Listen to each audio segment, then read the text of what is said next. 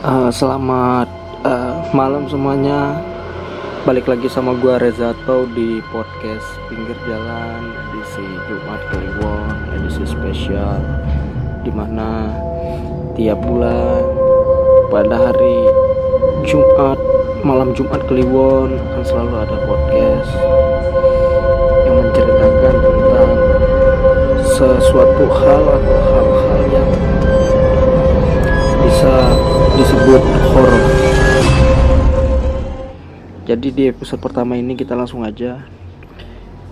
Gua mau cerita tentang pengalaman gua yang ini terjadi beberapa bulan yang lalu. Itu bulan Oktober, gua masih ingat itu bulan Oktober. Dan tanggalnya pun gue juga masih ingat itu sekitar 18 dan 19 Oktober awal mulanya itu jam 6 eh jam 5 ya. Jam 5 sore tanggal 18 gua pergi ke ada kegiatan di salah satu kantor. Gue punya ada kegiatan di situ. Sampailah gue dari kegiatan itu dari jam 5 sampai gue baru pulang itu ke rumah sekitar jam setengah dua kegiatannya baru selesai. Setengah dua malam gue pulang. Gue pulang ke rumah. Pada hari itu di jalan itu lokasi kantornya itu daerah Menteng. Gue jalan pulang karena rumah gue itu di Menteng dalam. Gue naik motor sama gue bawa satu dus gede yang buat gue untuk pergi bawa pulang gue taruh di belakang. Dan itu kardus nggak gue eh nggak ya bener nggak gue ikat. Kardusnya nggak gue ikat terus gue bawa motor. Malam jam setengah dua gue pulang dari Menteng. Dari Menteng gue itu jalan terus ke arah Kuningan. Di Kuningan kalau sampai Kuningan dari Menteng sampai Kuningan ya lumayan terang lah ya.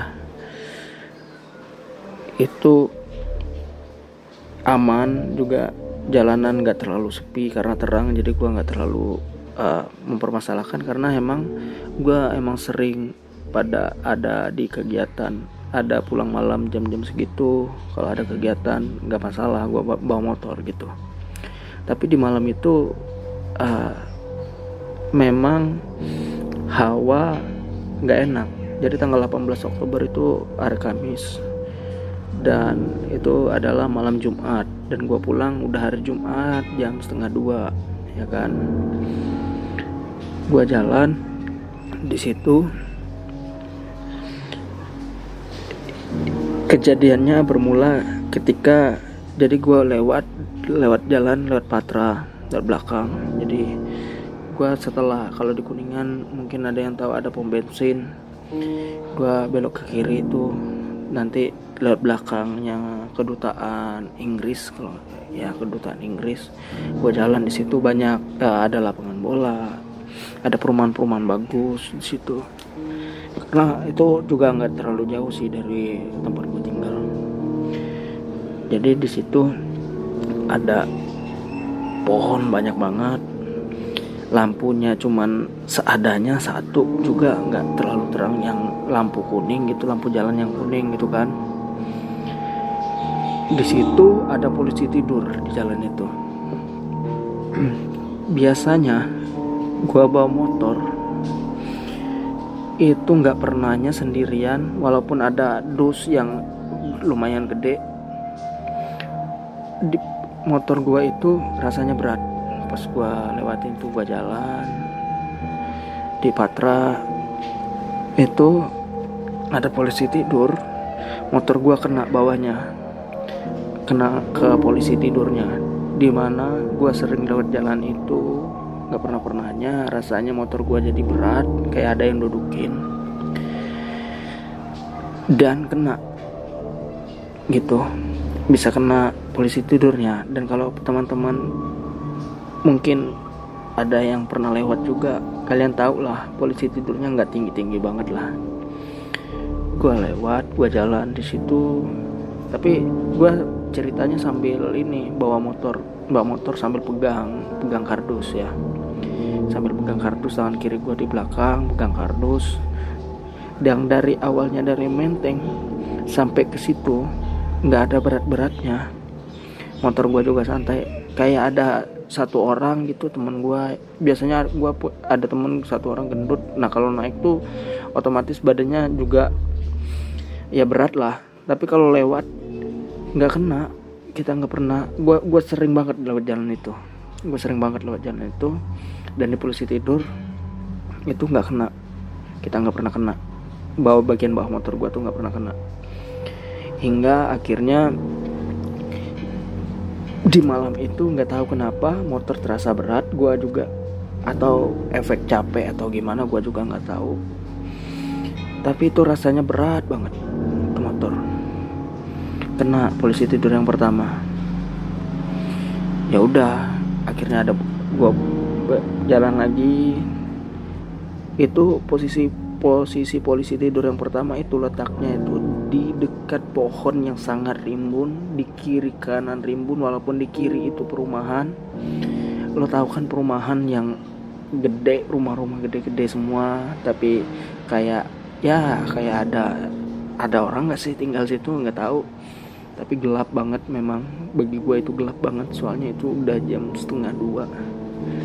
Udah hampir mau jam 2 berarti kalau gua gua karena gua bawa motornya nggak kenceng-kenceng gua bawa motornya pelan gua jalan terus di posisi tidur yang kedua. Motor gua itu nggak kena polisi tidurnya. Karena di yang kedua karena itu udah belok gua belok. Karena udah mulai terang dan itu juga nggak terlalu banyak pohon. Nggak kena polisi tidur gua nggak kena. Di eh, motor gua nggak kena polisi tidur. Di situ. Ya udah dong gua jalan lagi ya udah gua jalan lagi. Gua nggak nggak mikirin itu. Karena gua masih belum ngeh nih. Gua belum tahu nih. Gua jalan terus. Hingga ada satu jembatan. Di mana itu jembatannya nggak panjang. Paling cuma berapa meter ya? 5 meter apa? Jembatannya cuma 5 meter. Gue lewat naikin jembatan itu ini jembatannya sedikit ngedaki gitu ya. Dan itu rasanya motor gue berat banget mau digas. Berat. Gue gua coba gue gas agak kenceng lagi. Karena kan gue bawa motornya nggak kenceng kenceng kan. Gue gas lagi gue gas kenceng kenceng sampailah saatnya di daerah yang itu juga nggak tahu. Malam itu kok serem banget rasanya tuh serem banget. Di kiri sama kanan kalau di kanan itu kan ada kali kan gua, di kanan itu karena gue udah dari jembatan tuh langsung tikungan langsung belokan gue langsung belok ke kanan.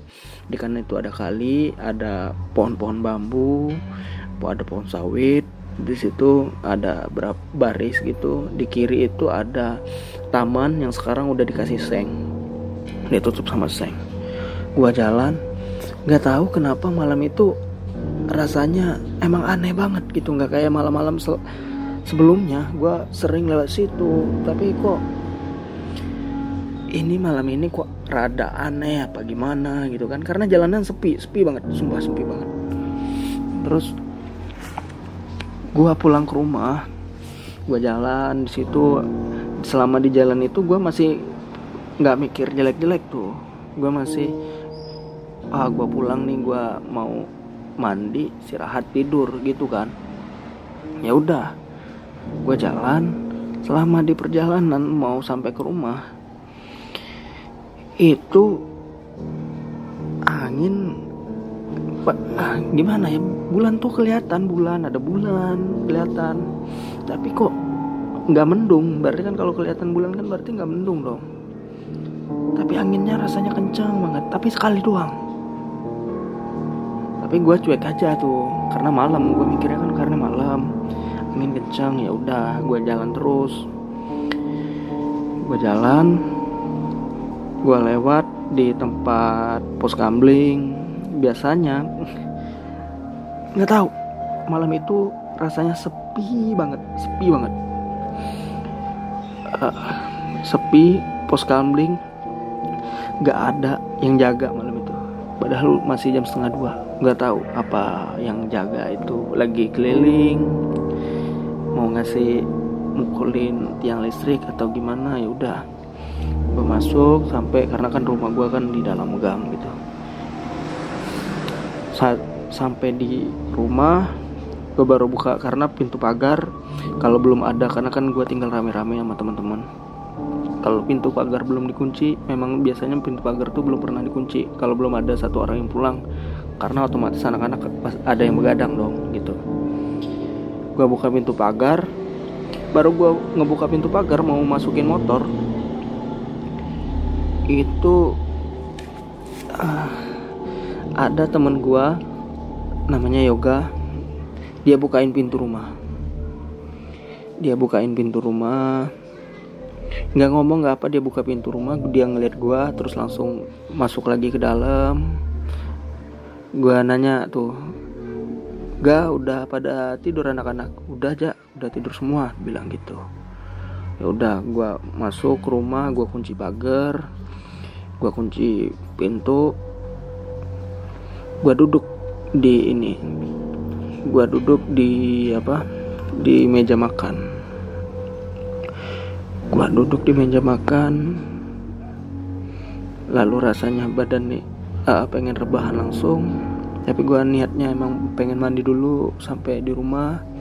Gue keluar ambil handuk lalu gue masuk lagi sampai di toilet.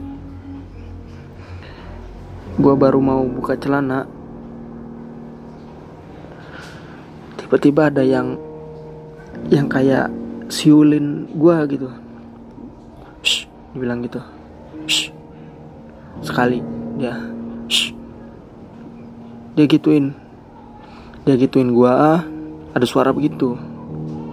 Karena si yoga udah langsung masuk kamar langsung tidur aja gitu. Ya udah gue diam aja tuh. Yang niatnya gue awalnya mau mandi akhirnya gue cuma cuci kaki. Gue cuci kaki. Gue duduk lagi di tempat makan. Gue sambil ini sambil megang HP lihat-lihat sebentar. Karena gue nggak berani tuh. Kok tiba-tiba ada yang bunyi begitu ya kan? Dan rasanya deket banget. Di kayak orang di samping di kanan di, di telinga di telinga kanan gue nih. Langsung dia. Tuh gue soalnya kan udah jam 2 tuh. Gue sampai rumah tuh sekitar jam 2an digituin. Gue lama di dekat HP karena gue terakhir kali makan itu jam 7 dan sekarang udah jam 2 gue pergi tuh pergi ke ke tempat ke tempat makan. Gue pergi ke warkop gue buka lagi pintu gue buka lagi pagar gue jalan ke warkop. Memang nggak tahu ya malam itu rasanya sepi banget. Warkop gue tahu warkop dekat rumah gue itu nggak ada adanya pernah kosong nggak ada adanya sepi nggak ada nggak ada nggak nggak pernah sepi nggak pernah apa. Malam itu kosong. Sepi banget jalanan. Waduh kacau sih jam 2 soalnya jam 2 itu minimal ada bapak-bapak nongkrong gitu. Kalau enggak dia ada satu orang sendirian duduk sendirian sambil makan sambil ngobrol. Dan yang jaga biasanya yang jaga warkop itu dua orang. Ini cuma satu orang malam itu gue duduk. Gue pesan gue pesan makan waktu itu. Gue pesan uh, magelangan apa? Magelangan. Terus si nya nanya waktu gue pesan belum tidur ah dibilang gitu. Lo tau kan kayak film-film horor film-film Suzana gitu, gitu. Belum tidur ah jalanan sepi apa nggak ada orang padahal masih ya walaupun udah jam 2 sebenarnya ya. Tapi kalau buat di warkop tempat gue tuh jam 2 tuh masih ada minimal ada yang main PUBG atau Mobile Legend gitu. Tapi malam itu sepi sepi banget. Belum tidur ah ditanyain gitu. Gue jawab belum belum gue soalnya lagi ada kerjaan. Oh lembur. Iya lembur. Gue bilang gitu lagi ada kegiatan. Eh, baru pulang soalnya gue bilang gitu oh gitu. Udah. Kita di situ nggak kita nggak ada ngobrol ngobrolnya cuma sebatas itu. Gue makan. Langsung kelar makan gue langsung pulang niatnya pengen langsung tidur. Masuk jalan dari warkop gue balik lagi ke rumah. Sampai di rumah waktu gue sampai banget di rumah gue kunci pintu gue sebelumnya gue kunci pagar gue masuk rumah anak-anak udah pada tidur semua nggak ada kehidupan. Gue matiin lampu ruang utama gue matiin lampu ruang makan. Terus gue pulang lagi masuk ke kamar. Yang niatnya tadi gue mau mandi gara-gara dengerin suara tadi gak males rasanya mandi. Gak mau gue mandi takut. Nggak tahu gue kenapa tiba-tiba gue takutnya gue buka aja tuh gue ganti celana aja tuh. Gue ganti celana pendek karena kan sebelumnya gue pakai jeans. Gue ganti celana pendek. Gue pakai celana pendek gue terus gue tidur. Jadi di kamar gue itu buat kalian jadi kamar gue itu nggak terlalu gede. Jadi di arah ke ujung kaki gue itu di atasnya itu ada papan tulis. Papan tulis putih dan di kamar gue itu karena kamar gue paling belakang dulu uh, kamarnya sering uh, air hujan tuh sering merembes masuk kamar. Tapi udah jadi ada masih ada sisa-sisa walaupun udah dicat masih ada karena kan catnya nggak nggak nggak begitu inilah nggak nggak begitu bagus. Jadi ada si apa garis-garis garis-garis yang bekas rembesan air gitu loh masih ada. Gue tidur yang biasanya gue tahu tuh. Gue waktu itu karena papan tulis ini baru banget dipasang. Karena gue kan ngadep ke papan tulis di ujung kaki gue tuh di atas sekitar uh, satu meter tuh ada papan tulis.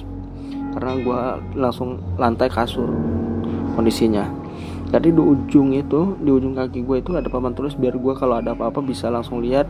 Gue baru pasang baru baru bikin juga itu malam itu nih nggak tahu ya karena kamar gue itu kalau mati lampu lampu gelapnya emang gelap gitu karena nggak ada jendela. Adanya yang batu-batu apa yang yang buat di toilet tuh di atas pokoknya itu karena emang nggak ada jendela di kamar gue kan.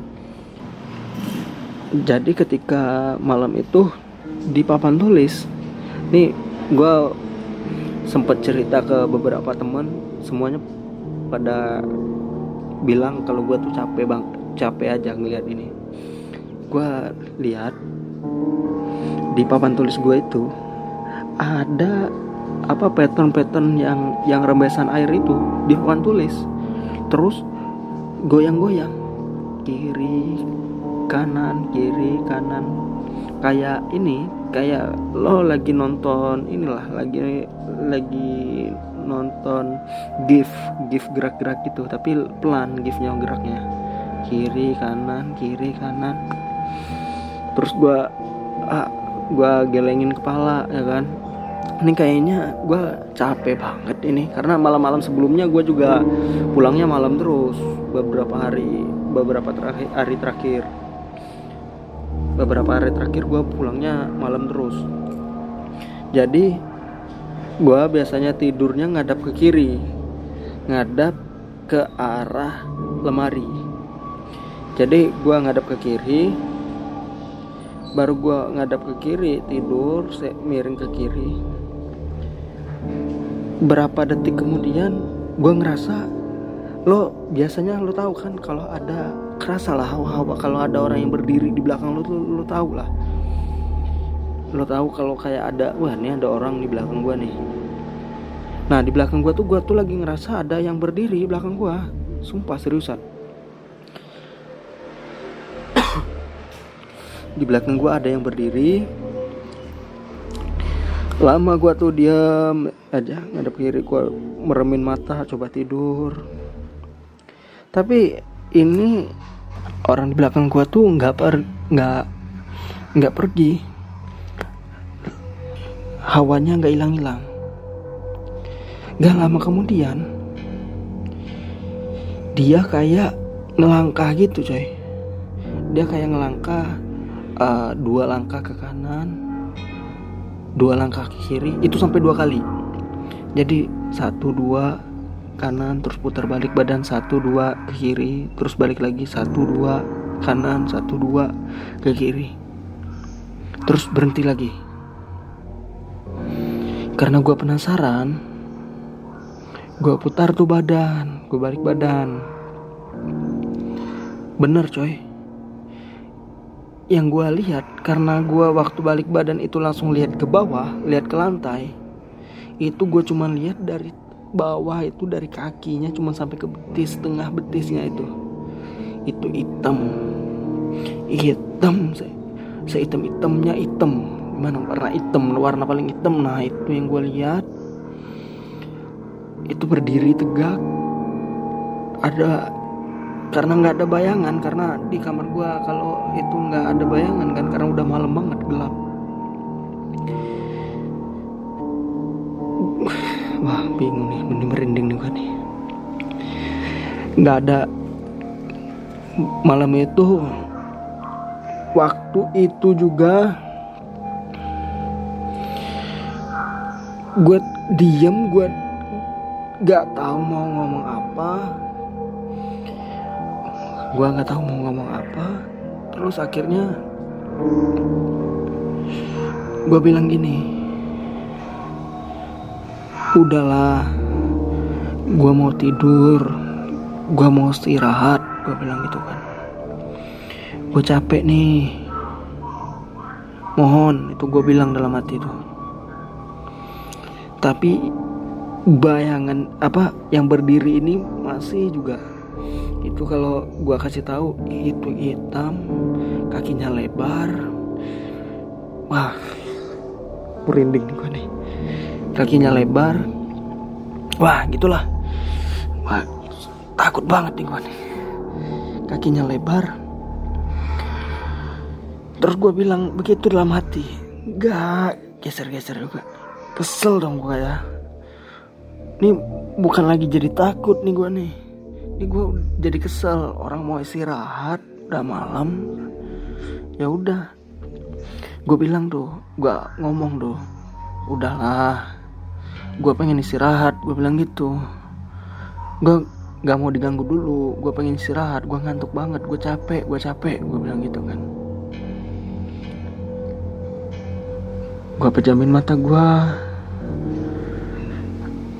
gue coba pejamin mata kan merem kan. Harapannya biar dia hilang gitu. Terus gue buka mata gue masih ada coy. Masih ada. Wah gue nggak berani dong lihat ke atas. Terus akhirnya gue sambil masih lihat ke bawah gue bilang udahlah gue gue gedein kan suara gue udahlah gue pengen tidur gue pengen istirahat gue bilang gitu. Gue capek. Tolong jangan diganggu dulu bantulah. Jangan diganggu dulu. Gue capek banget dari malam kemarin kurang istirahat gue bilang gitu. Terus gue pejamin mata gue lagi. Pas gue buka udah nggak ada lagi coy. Terus ya udah akhirnya gue tidur gue telentang tidurnya gue ambil selimut gue gue tutup wajah gue gue biar gue tidur. Sampailah di pagi hari. Pas di pagi harinya gue nggak berani nih cerita ke anak-anak kan. Takutnya mereka nanti pada takut semua nih pada takut. Jadi gue pagi itu nggak gue cerita terus gue tanya satu orang yang bukain pintu semalam yoga. Si yoga namanya.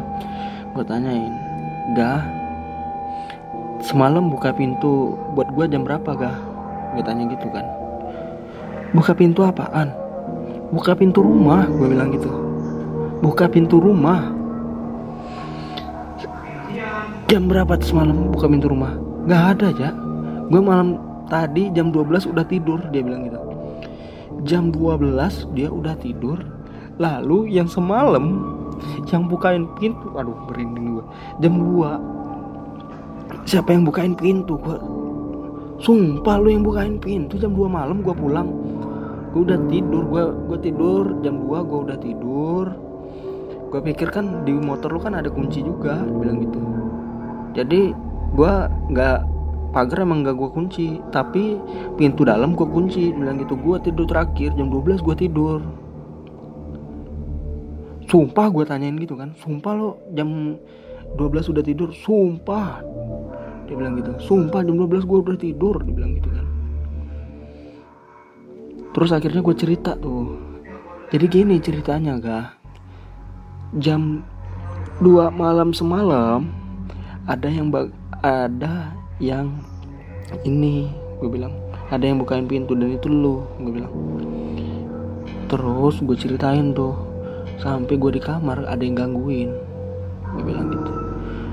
Dari mulai uh, papan tulis gue ada pattern bekas rembesan air lah gerak-gerak gitu.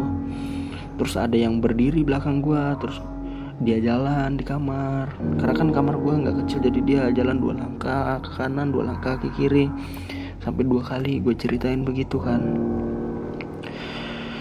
Terus gue bilang gue putar badan. Ternyata ya, itu serem banget kakinya aja serem. Gue nggak lihat badan nggak lihat muka gue takut. Gue putar badan gue bilang akhirnya gue bilang baru hilang gara-gara gue teriak ya, gue nada gue agak gue keresin.